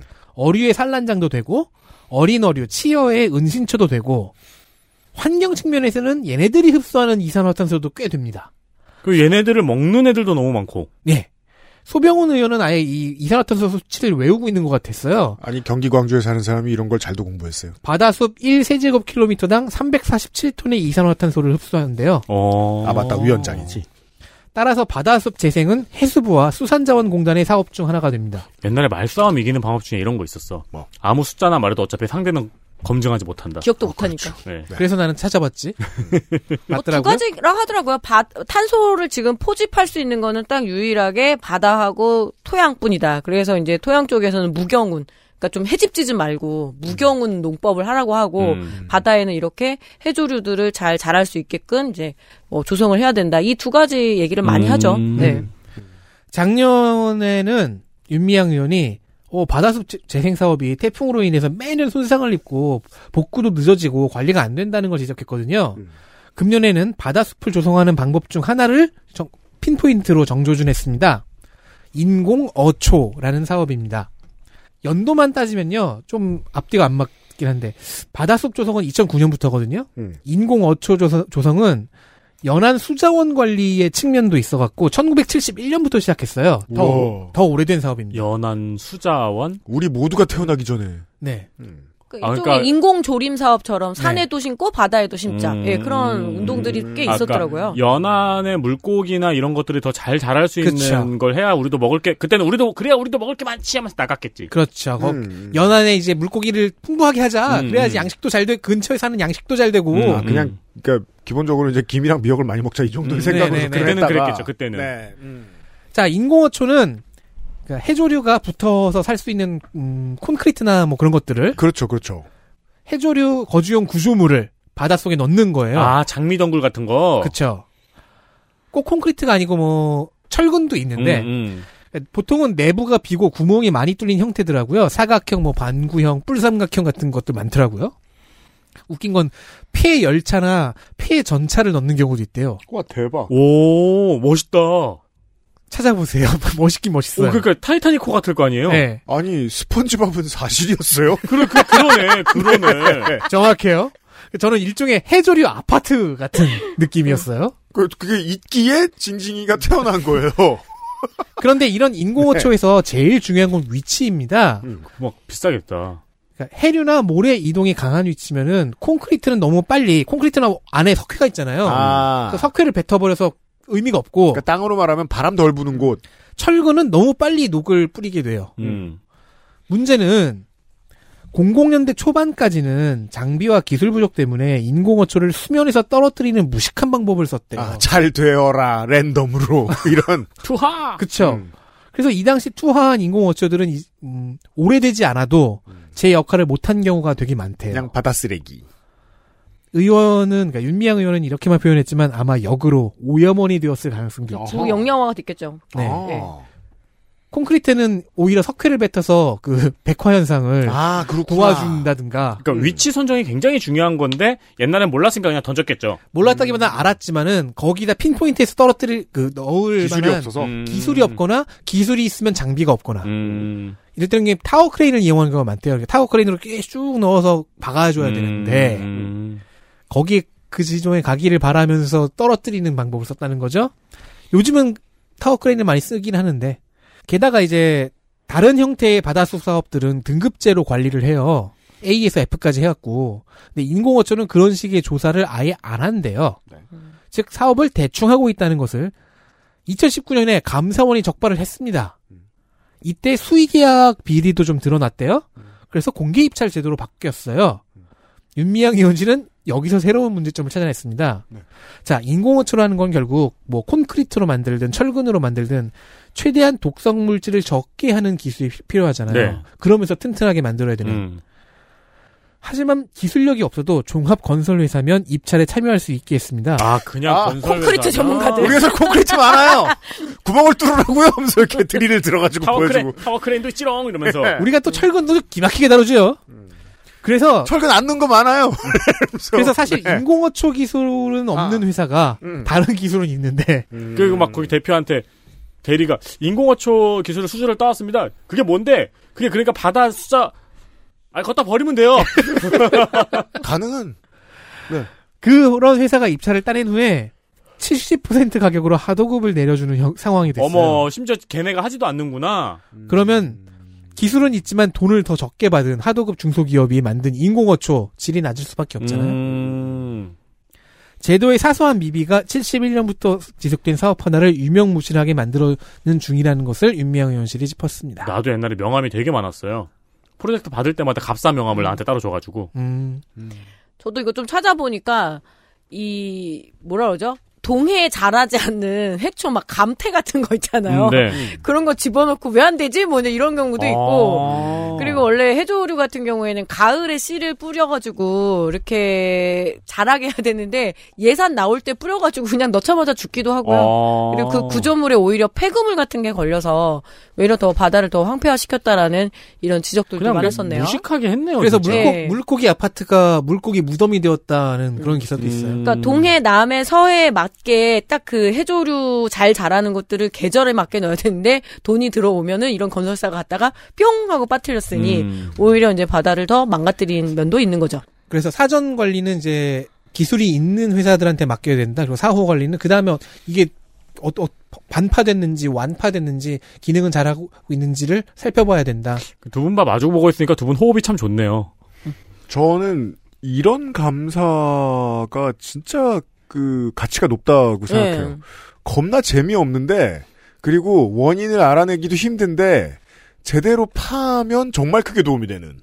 그러니까 이게 처음에 수자원 수산자원공단이 하다가 한 4년쯤 지나면 지자체로 넘긴대요. 근데 지자체는 잘 모르는 거야. 이런 일을 해본 적도 별로 네, 없고. 그러니까 잘 모르면 동네 건설사 사장하고 술 먹고 해주게 돼 있잖아. 그쵸. 이게 윤미향 의원이 이거랑 비슷한 것도 하나 산림 쪽에 지적을 한 게 있었는데 네. 그것도 꽤 재밌었거든요. 그러니까 목재 펠릿 폐 목재가 음, 나올 거. 아니에요. 바이오매스. 네, 거, 네, 바이오매스. 거기서 나오는 목재를 펠릿 형태로 가공해가지고 그걸로 발전을 하는 친환경 발전 사업이라고 우리나라가 진행을 하고 있었대요. 음. 그러면서 이제 보조금도 주고 했는데 이게 보조금도 있고 하니까 이 폐목재가 아니고 그냥 생 나무를 깎아다가 그걸 막 만들었다는 좋은 거예요. 나무를 네. 미래의 네. 자산을 훼손시킨 거죠. 그래야 보조 그런 보조금을 받으니까 음. 그것도 이번에 윤미향 의원이 밝혀냈더라고요. 그 이쯤 되면 뭐 여론이 어떻게 생각하고 여의도에서 어떻게 생각하고 아무 상관없습니다. 윤미향 의원실 되게 유능합니다. 네, 네. 네. 네, 4년 보니까 아니라고 할 방법이 없어요. 자, 끝으로 쌀값. 이슈 다섯 쌀값 민주당 신정훈 윤준병 김승남 이원택 국민의힘 이양수 안병길 우리가 국감에서 쌀값 이야기를 한 지 벌써 5년이 흘렀나 봅니다. 작년에는 직불제 얘기만 주로 했었고, 네. 예, 쌀값 얘기 진지하게 한 지 좀 오래됐어요. 저도 국정감사를 하면서 정부가 원래 5년에 한 번씩 쌀 목표 가격을 설정한다는 걸 처음 알았었어요. 음, 그로부터 벌써 5년이 지났습니다. 앞으로는 어떻게 할 것인가? 이렇게 늙다니. 음, 그래서 올해 쌀값 관련 이슈를 한번 살짝 정리를 해봤습니다. 음. 2018년 저희가 얘기했을 때 찾아보니까 그때 결정됐던 게 21만 4천 원이었어요. 음. 그리고 올해 쌀값을 정해야 되는데 그 사이 문재인 정권에서 목표 가격을 설정하는 변동직불제가 공익형 직불제로 바뀌면서 음. 쌀 목표 쌀 목표 가격이란 개념이 없어졌죠. 네. 그래서 올해 정부에서는 목표 가격은 아니지만 쌀 한 가마니 값을 20만 원으로 유지하는 방침을 발표했습니다. 음. 뭐 사실상의 목표 가격이라고 보도하는 언론도 있고 그렇더라고요. 음. 거의 20만 원 박스권에 묶어 놓으려고 한다고 굉장히 지금 현장에서는 불만이 많죠. 네. 분명한 건 5년 전보다 떨어졌어요. 그렇습니다. 작년에 쌀값이 한 가마에 단 16만 원까지 폭락을 했거든요. 음. 그 정부에서 90만 톤을 사서 시장에 격리했고 음. 어, 그 결과 쌀값이 점차 올라서 현재는 20만 원까지 회복을 했습니다. 그러니까 이게 그 시장 격리 시기를 조금 빨리 그러니까 산지 산물벼라고 하거든요. 산지 벼 상황들을 보니까 지금 빨리 시장 격리를 해주면은 가격이 유지가 될 거라는 얘기를 굉장히 많이 했는데 근데 그건 내부의 공무원이나 예. 지자체 정치권에서 다 얘기했을 거 아니에요. 다 알아봤을 심지어 거 아니에요. 농협들도 얘기했었습니다. 근데 이번 정부가 이런 말을 좀 귀뚱으로도 안 들어요. 아니, 제가 보기에는 무능이죠. 제가 보기엔 정부에도 도움이 되는 거거든요. 네. 그리고 어쨌든 아무리 표가 적다고 해도 230만 명이 고용돼 있는 산업이 농업이잖아요. 그리고 5년 전보다 떨어졌다는 건 5년 전보다 방어하는 능력이 떨어졌다는 거잖아요. 예, 지금 그렇, 그렇게 돼서 결국에는 뒤늦게 90만 톤 격리를 했지만 세금은 세금대로 쓰고 뭐 그럼 생산자들은 똑같은 생산대로 세금을 예. 쓰고 가격 방어가 덜 되는 그리고 아. 불만들은 더 나라 쌓이고. 돈을 잃은 거예요. 네. 그렇구나. 늦게 격리를 해서 16만 원까지 떨어진 거구나. 예, 빨리 격리를 했어야 되는 이게 거죠. 인간이 이렇게 나약해요. 저는 이거 이제 기사를 많이 봤, 그, 봤을 거 아니에요. 음. 정부 약속 지켰다면서 정부를 칭찬하는 글이 너무 많으니까 내가 거기 감화가 돼 있었구나. 예. 실제로는 실패네. 그렇죠. 실패했죠. 약속은 언제 지키느냐가 중요하죠. 정치는. 지금 잘난 척 엄청 해요. 이것 때문에. 진짜 떨어졌네. 왜냐면 올해 농사가 잘안 그러니까 돼가지고. 작년에 16만 원인데 올해 20만 원 회복시켰다고. 그건 양이 줄어서 그래요. 예. 아, 그건 흉년이라 그렇게 된 건데? 예. 어, 자랑- 대박! 미쳤어! 자랑 엄청 해. 어, 나도 속았잖아. 그니까 지금 저 12월에 야당 주도로 지금 깎인 예산 못 깎게 하는 거 지금 열심히 할 거 아니에요. 네. 못 깎은 분야에서 국민의힘이 어떻게 자랑하나 봅시다. 음, 음. 예. 집권여당 무슨 자랑하나 봅시다. 이게 5년 전에 얘기했을 땐 사람들이 별 관심이 없었는데 지금은 굉장히 첨예한 정치적 문제 중 하나입니다. 음. 왜냐? 양곡관리법에 대통령이 거부권을 썼잖아요. 그렇죠. 그러니까 쌀 정책은 이, 이 정권에선 실패하면 안 되는 거예요. 음. 대신해서 정부가 내놓은 정책은 전략작물 직불제. 즉, 논을 이제 그 쌀 농사를 하고 있는 농부가 정부가 정한 전략작물로 전환을 하면은 지원금을 지급하는 제도하고요. 음. 그리고 이 전략작물에는 말도 많고 탈도 많았던 가루쌀도 포함이 되어 있습니다. 가루쌀 어. 얘기했었죠. 부연하지만 진짜 전략적으로 지금 쌀은 그래도 한 90% 정도에 육박하는 자급률이 있으니 나머지 자급률이 너무 낮은 콩 그리고 그다음에 우리가 조사료라고 하거든요. 거칠 조자 써가지고 음. 그러니까 동물들 많이 먹으니까 동물들 먹을 조사료 음. 그리고 우리밀 그리고 그 가루쌀 그리고 뭐 몇 가지를 심으면은 거기에다가 직불금을 주는 거죠. 뭐 1헥타르당 200만 원씩 그런 제도를 얘기하는 겁니다. 그리고 그 이전 정부에도 있어요. 논 타작물 전환 사업 해갖고 음, 음. 논에 쌀 말고 다른 거 심으면 혹은 이제 이모작하면 예 직불금 주겠다 그 제도입니다. 국감장에서는 당연히 야당 의원들이 양곡관리법이 필요하다고 입을 모았고요. 음. 정한근 장관은 양곡관리법과 같은 자동격리는 쌀 생산이 너무 늘어나는 부작용이 있다고 반대했습니다. 진짜? 네, 모럴 해저드 같은 마시- 말이죠. 법 처리 소식을 듣고 이제 전국의 논들이 야 많이 생산하자 라고 합의한단 말입니까? 음. 그쵸. 누가 적게 생산하고 싶어 하지? 논이 있으니까 심는 거잖아요. 그러니까 산이 있어서 올라가는 것처럼 아니, 논이 있는데 그런 거. 양곡관리법이 통과되면은 전국의 농민들이 이제 비기, 비기를 꺼내 드는 네. 거지. 이제 쌀 폭발. 올해, 흉, 올해 흉년인 건 벼들이 쫀 거예요? 야, 거부권이래! 많이 나지 말자.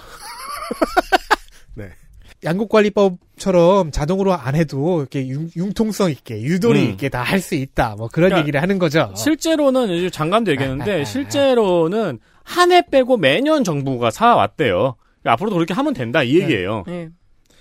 민주당에서 쌀값은 그대로지만 그 사이 기름값과 비료값이 크게 올랐기 때문에 실제 생산비가 올라서 지금 20만 원도 낮은 거라고 정부가 지적을 해야 할 했습니다. 말입니다, 이게. 네. 이현택 의원은 22만 원이 최소한 본전이다. 음. 김승남 의원은 23만 원이 돼야 본전이다. 음. 라고 주장을 했습니다. 네, 김승남 의원이 맞을 것 같아요. 왜냐면은, 아무래도 이 사람 지역구에서 쌀이 좀 더 많이 나오기 네. 때문에. 네. 그리고 승났잖아요. 그만해. 그렇죠. 승났어요. 승났잖아요. 네. 이름에 점 하나만 찍으면 짐승남이에요. 네. 어 이거 괜찮다. 윤전병 의원은 윤준병 의원. 윤준병 의원 그치. 전병이라고 하니까 배고파진다. 여긴 점 하나 빼면 윤 운전병이 될 뻔했네. 윤센베이 윤준병 의원은 그러면서 생산비 때문에 농식품부에서 무기질 비료 인상분의 80%를 지원하는 사업을 추진을 했거든요. 음. 왜냐면 이제 비료값이 엄청 올랐어요. 음. 국제 저것 때문에. 그럼 지원을 좀 해, 해주, 예. 줘야죠. 그래서 근데 내년에 이 예- 예산을 다 또 깎았어요. 헐, 대박! 뭐야 그러면 생산비 더 오르겠네? 더 오르죠. 그래서 지금 어 공주부터 해갖고 밑에서의 응전들이 있는 거죠. 음. 그러면 그러니까 농자재라고 하잖아요. 들어가는 거 되게 많아요. 뭐 비닐부터 해서 뭐 비료부터 해서 이거를 지자체에서 지원할 수 있는 어떤 조례, 예, 지금 재정 운동들이 어, 농민 운동뿐만 아니라 일반 농촌 주민들도 굉장히 많이 호응이 있어요. 네, 네. 그래서 공주가 먼저 통과가 됐습니다. 근데 그걸 이제 100% 지자체 돈으로만 해야 될 거 아니에요? 근데 이제 조례가 제정이 되면 어쨌든 그러면 그 문제로 중앙에다가 이제 요구는 할 수 있는 거죠. 아, 예산이라는 건또 아. 중앙은 중앙에다 받아가서 쓰는 거니까. 음. 예. 아 지금 그 정부는 어, 뭐 자랑을 하고 있지만 20만 원을 어느 정도 방어했다고 자랑하지만 가격은 얼추 비슷한데 생산 비용은 지금 계속 엄청 올라갔거든요. 네. 그러면 농가는 더 힘들어지겠네요. 그러니까 되게 신기한 거예요. 쌀값이 지금 40년째 변동이 거의 없잖아요. 근데 쌀을 키우는데 들어가는 모든 재료는 다 시가인 거예요. 네, 계속해서 올라 올랐어요. 네. 가장 오른 건 또 인건비겠죠. 그리고 이 정부가 가장 말할 때 양심에 찔려야 되는 건, 어, 물가를 잡기 위해서 쌀값을 올릴 수 없다는 말을 하는 겁니다. 네. 다른 물가 안 봤나? 그러니까 국감장에서도 쌀값을 20만 원을 일부러 끌어내리는 거 아니냐 그러니까 거기 이제 관계자가 아 쌀값은 이렇게 보존하려고 쓰는 거지 우리가 끌어내리려고 쓰는 뭐 그런 건 없다라고 했었거든요. 음. 근데 정부가 지금 20만 원 선을 유지하겠다고 방침을 발표를 했거든요. 음. 그래서 제가 기사를 뒤져보다 보니까 조선비지 기사 중에서 음. 농식품부 관계자가 쌀값이 더 오르면 물가에 부담이 된다고 보고 있어서 적정 가격을 유지하도록 애쓰고 있다고 말한 인터뷰가 있더라고요. 그러니까 농식품부가 아, 농민이 손해를 안 보면 안 된다라는 말을 하는 거예요. 근데 그러니까 이 물가 안정이 주요 기조고 그러니까 농식품부는 농민을 위한 그게 아예 법적으로도 있거든요. 근데 네. 그게 아니라 지금은 어쨌든 정부가 물가 안정이 1 국시기 때문에 거기에 따르겠다라는 걸 계속 유지하고 있는 거고 정 장관은 거기에 가장 충실한 충신이기도 합니다. 이 말이 만약에 농해 수위로 들어갔으면 농해 수위는 난리가 났을 거거든요. 음. 쌀값을 끌어내린다는 얘기를 한 거니까. 그죠. 한편 정황근 장관과 대통령이 똑같이 힘을 쏟은 가루쌀의 향방은 아직 불투명합니다. 우리 작년에 이 플럼코트 말씀 드린 적 있습니다. 그렇습니다. 일단 작년에 지적된 수발아. 야, 이 수발아. 나도 하고 싶었어요. 수발아. 병충해, 못자리 문제는 올해 신정훈 의원이 똑같이 지적을 했고요. 음. 역시 작년에 지적했던 연구개발 보급이 한 번에 이뤄지고 있는 음. 이 문제점도 아직도 해결이 안 된 상태에서 여전히 연구개발 보급이 한 번에 이뤄지고 있습니다. 그렇습니다. 뭐 실험실에서 매겨주는 것 같네요. 그리고 국회에서 맨날 아침마다 이거 쌀빵 그 먹어보기 막 이런 것도 하고 음, 막 그랬거든요. 맞아요. 네. 어, 또 제- 대한제과협회, CJ, SPC, 오리온, 농심에서 가루쌀 가공 적합성 평가를 했어요. 음. 당연히 이제 정부 지원받고 하는 거죠. 그죠? 근데 밀가루를 대체할 수 없다는 결과가 나왔어요. 못합니다. 두둥. 그 정부 지원을 통해서 시장에도 제품이 몇 개 나왔어요. 네. 이거 먹어보시... 무슨 떡볶이 맛 쌀칩도 나왔더라고요. 어, 아, 그래요? 네. 음, 맞아. 농협에서는 우리 쌀칩 현미 맛, 양파맛 음. 두 가지를 개발했고요. 네. 혜태는 OS의 가로살을 점검한 OS 위드미. 음. 왠지 야한 제품 이런 것 같다. 음. 그리고 성심당에서도 김치볶음 빵, 음. 초코미, 마들렌 등 8종을 내놓았습니다. 음. 하림에서는 닭 육수 쌀라면을 내놨는데요. 네. 과연 이게 정부 지원금 없이도 시장성이 있냐는 질문에는 아직 물음표입니다. 그러니까 장보고 살던 입장에서는 한 이게 한 30년째 똑같이 쳇바퀴 굴러가는 것 같아요. 예. 그냥 어 정부의 돈을 받아서 이런 물건을 만들었어요라는 게 제품명에 다 써 있어요. 맞아요. 그리고 소비자들은 안 삽니다. 그 쌀라면 군인이 다 먹었어요. 네. 난 좋아했지만. 음. 대통령은 농업인의 날 기념식에서 농업 직 불금을 5조 원까지 확대하겠다고 말하고 5조 원을 의미하는 5연속 어퍼컷을 했습니다. 그렇습니다. 이 오전까지 확대하겠다는 게 아니라 이게 지 공약이었어요. 공약이었어요. 네, 공약을 그냥 다시 또 얘기한 거예요. 네. 그러면은 아까 전에 그 패턴에서 보- 보면은 농업 직불금이 마이너스가 되겠네요? 그렇죠? 그리고 근데 직불금은 사실 그러니까 주기로 법을 어떻게 정하느냐의 문제지 예산을 올리고 깎느냐의 문제가 아니기 때문에 그죠. 네. 사실상 깎을 수는 있겠죠. 그리고 이제 가루살 조금 더 첨언하자면 이 사업은 반드시 실패할 겁니다. 근데 어떻게 해서든지 왜 1, 2년 안에 연명시켜 놓는 거 있잖아요. 인공호흡기 달아가지고 음, 음. 지금은 이제 현재 농식품부의 사활이기 때문에 2년 뒤 국정감사가 기대가 됩니다. 전 대한민국에서 이런 사업 성공하는 거 본 적 없습니다. 그러니까 물론 성공한 적이 있으니까 우리가 귤도 먹고 살도 먹고 하는 어, 거지만 그렇겠죠. 네. 귤 같은 경우에는 뭐 그래도 농민들도 의지가 있고 소비자들도 좋아했으니까요. 그죠, 음. 그죠, 맞아요. 아니 뭐 성공한 거를 여러 개를 우리가 마트나 시장에서 사다 먹었겠죠 지금까지. 그러니까 빵잘 만들어지는 우리밀은 지금 창고에서 썩어가는데 왜 그걸 가지고 활용 안 하느냐? 이게 강제인 갱년. 빵은 밀가루로 그리고 음. 밥은 쌀로 딱 간단하잖아요. 네. 음. 굳이 뭐 쌀로 또 빵까지 만들어가지고. 네. 그리고 예전보다 그 베이커리 창업 많이 하잖아요. 음. 좋으면 갖다 쓰시겠지 전국에. 그러니까 그 제가 아까 말씀드린 게 그거예요. 지금 제품들이 나와 있긴 한데 이게 정부 보조금 없이도 이게 나올 수 있는 제품인가 하는 물음표인 거죠. 예, 단가가 안 맞을 예, 겁니다. 단가가 지금 너무 높대요. 그러니까 우리 밀도 진짜 많이 디테일해져가지고 빵 맛있게 나오는 게 있는데 워낙 비싸서 단가를 못 맞추니까 일반 그 베이커리에서 확장을 못 시키는 것 뿐이거든요. 뭐 그래서 이제 가루살도 아마 그렇게 되겠죠. 우린 이런 걸 종합적으로 시장 경쟁력이라고 하죠. 네. 이슈 보셨습니다. XSFM입니다.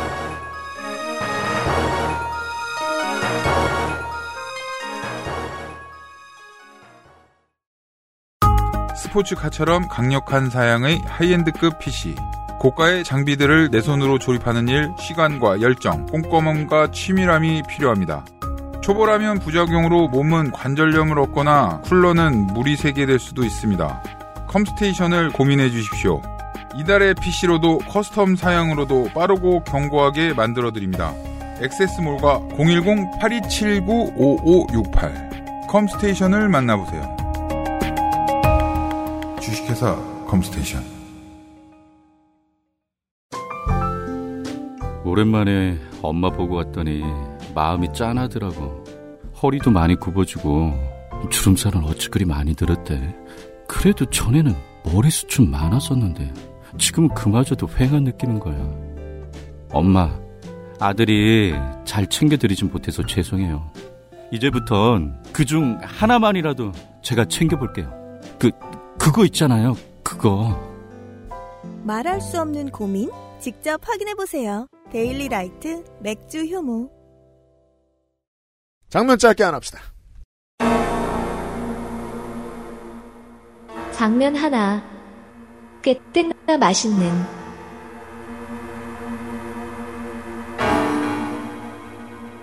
국정감사를 하다 보면은 아니 이런 공공기관이 있어?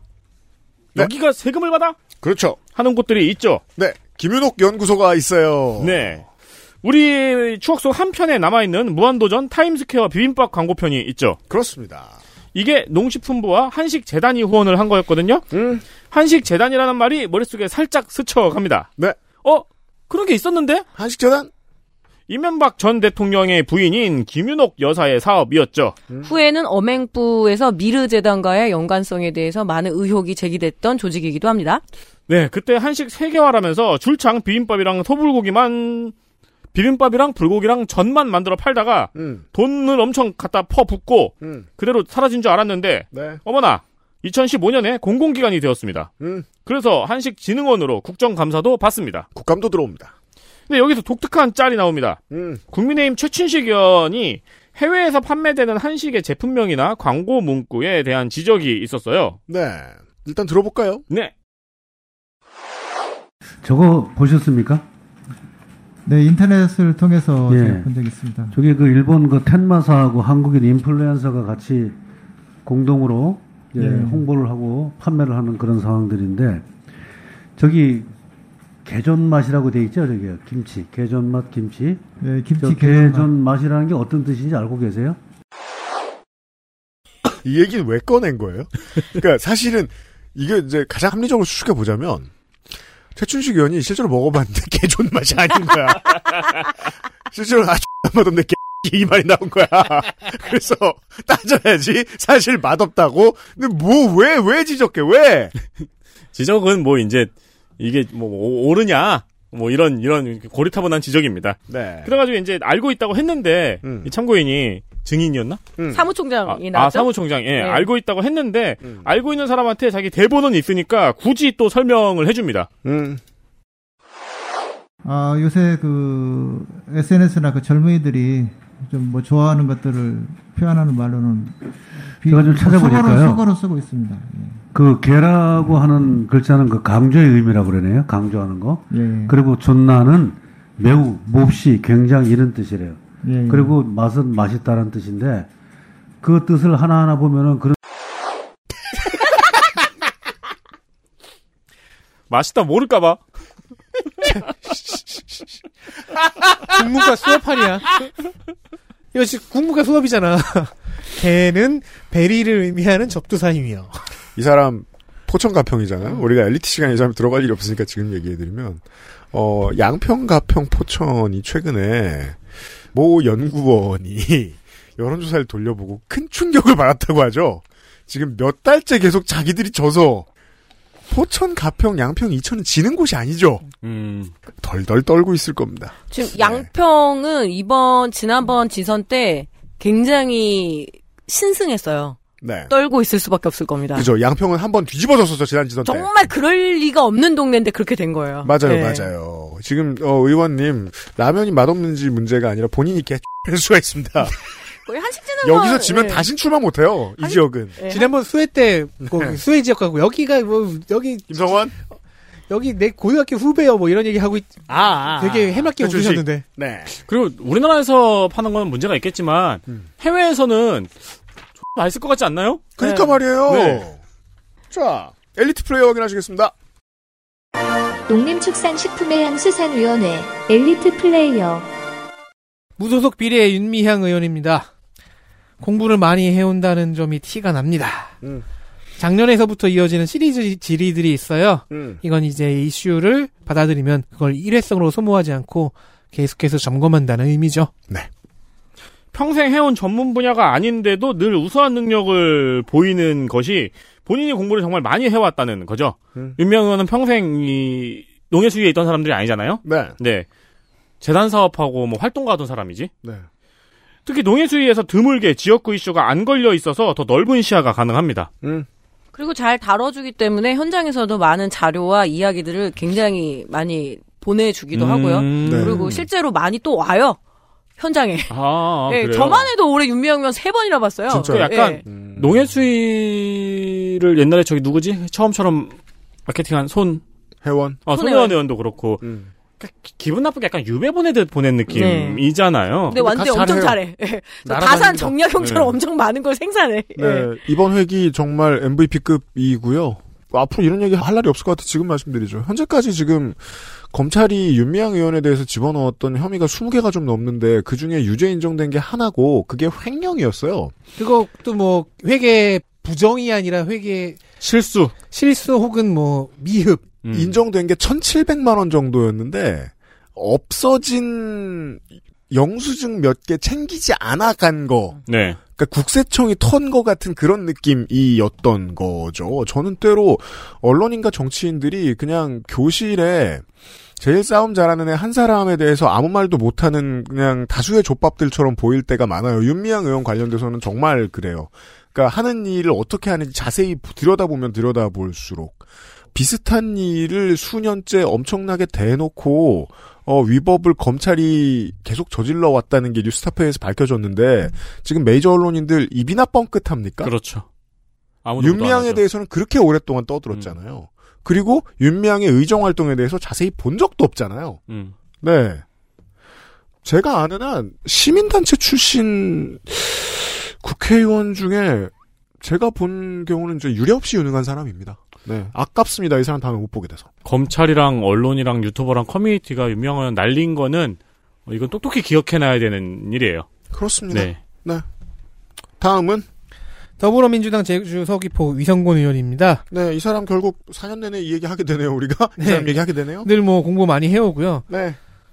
다만 금년에는 그동안 보여주던 집요함과 깊이가 좀 줄었어요. 당에서 뭐 이제 명패가 좀 생겼죠. 네, 이것저것 맡기는 일도 많고 음. 그래도 경쟁자들의 퀄리티가 조금씩 조금씩 하- 같이 하락하는 아, 다 못했다. 네. 여전히 상대적 우위가 유지되었습니다.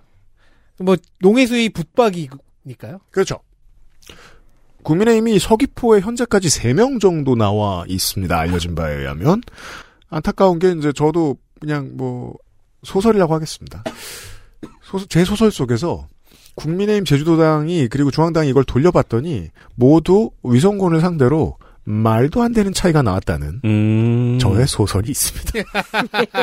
제 소설에 따르면 triple score도 나오더라. 우와.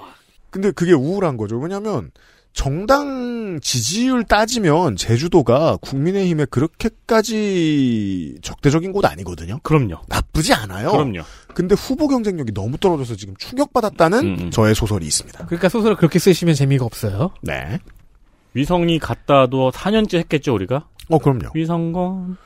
왜냐하면 위성처럼 떠돌아다닐 당대 경쟁자도 이제 건이에요. 다 음, 없습니다. 그러니까요. 당내경이 없습니다. 이게 또 이게 그 저 제주의 언론들이 좀 특이한 게 그 전까지는 위성군 의원 신경 별로 안 썼거든요. 음. 지역 미디어가 이제는 위성군을 뭔가 뭐 이완구, 이광재, 뭐 아, 원희룡 같은. 예, 그러니까 지역 아이콘이나 거물로 띄우고 싶어요.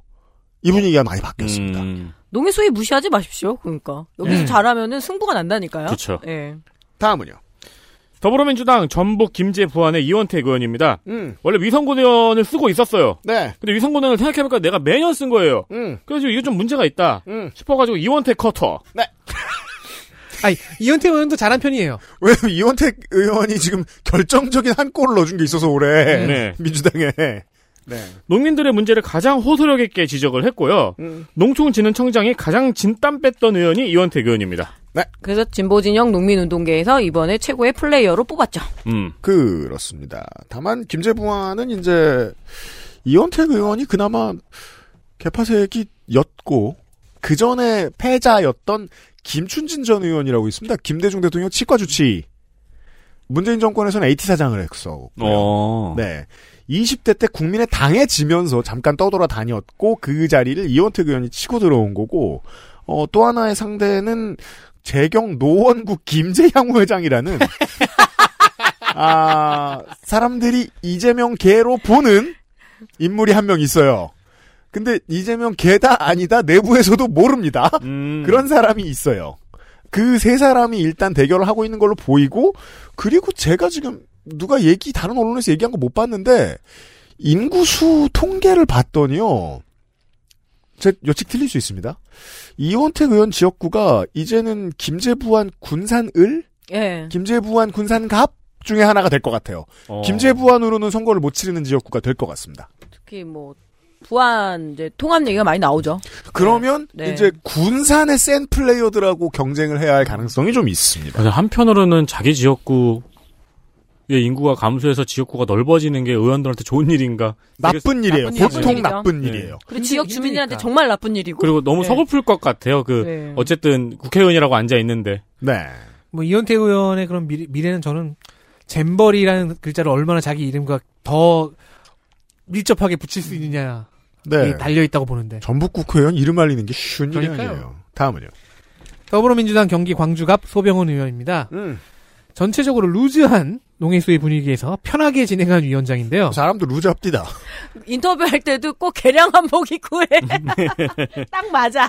위원장을 베스트로 뽑기가 좀 어렵잖아요. 음. 그만큼 이 다른 의원들의 질의에 좀 핵심이 빠진 느낌들이 많았어요. 사실 저는 연명밖에 안 보였습니다. 그래서 소병훈 의원이 위원장으로서 보충 질의를 덧붙이면서 그 빠진 부분을 어느 정도 메우는 역할을 하더라고요. 네.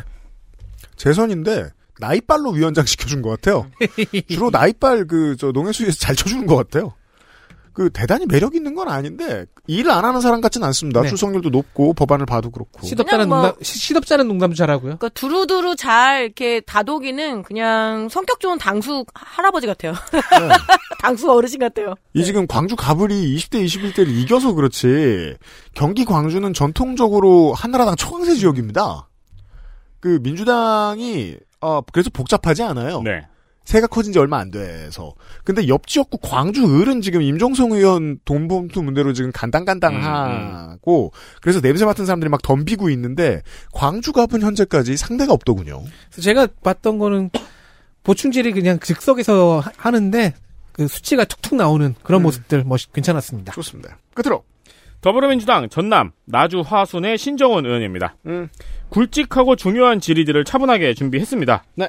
특히 소개 안 드린 것 중에서 돈 문제를 잘 짚었어요. 그렇군요. 예를 들면은 농민들이 작년이 가장 힘들었던 해잖아요. 음. 네, 작년 농협의 이자 수익이 최대라는 지적 같은 거요. 네.